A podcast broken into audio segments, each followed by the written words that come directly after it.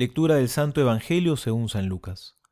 Jesús dijo a sus discípulos, Los detendrán, los perseguirán, los entregarán a las sinagogas y serán encarcelados, los llevarán ante reyes y gobernadores a causa de mi nombre, y esto les sucederá para que puedan dar testimonio de mí. Tengan bien presente que no deberán preparar su defensa, porque yo mismo les daré una elocuencia y una sabiduría que ninguno de sus adversarios podrá resistir ni contradecir. Serán entregados hasta por sus propios padres y hermanos, por sus parientes y amigos, y a muchos de ustedes los matarán.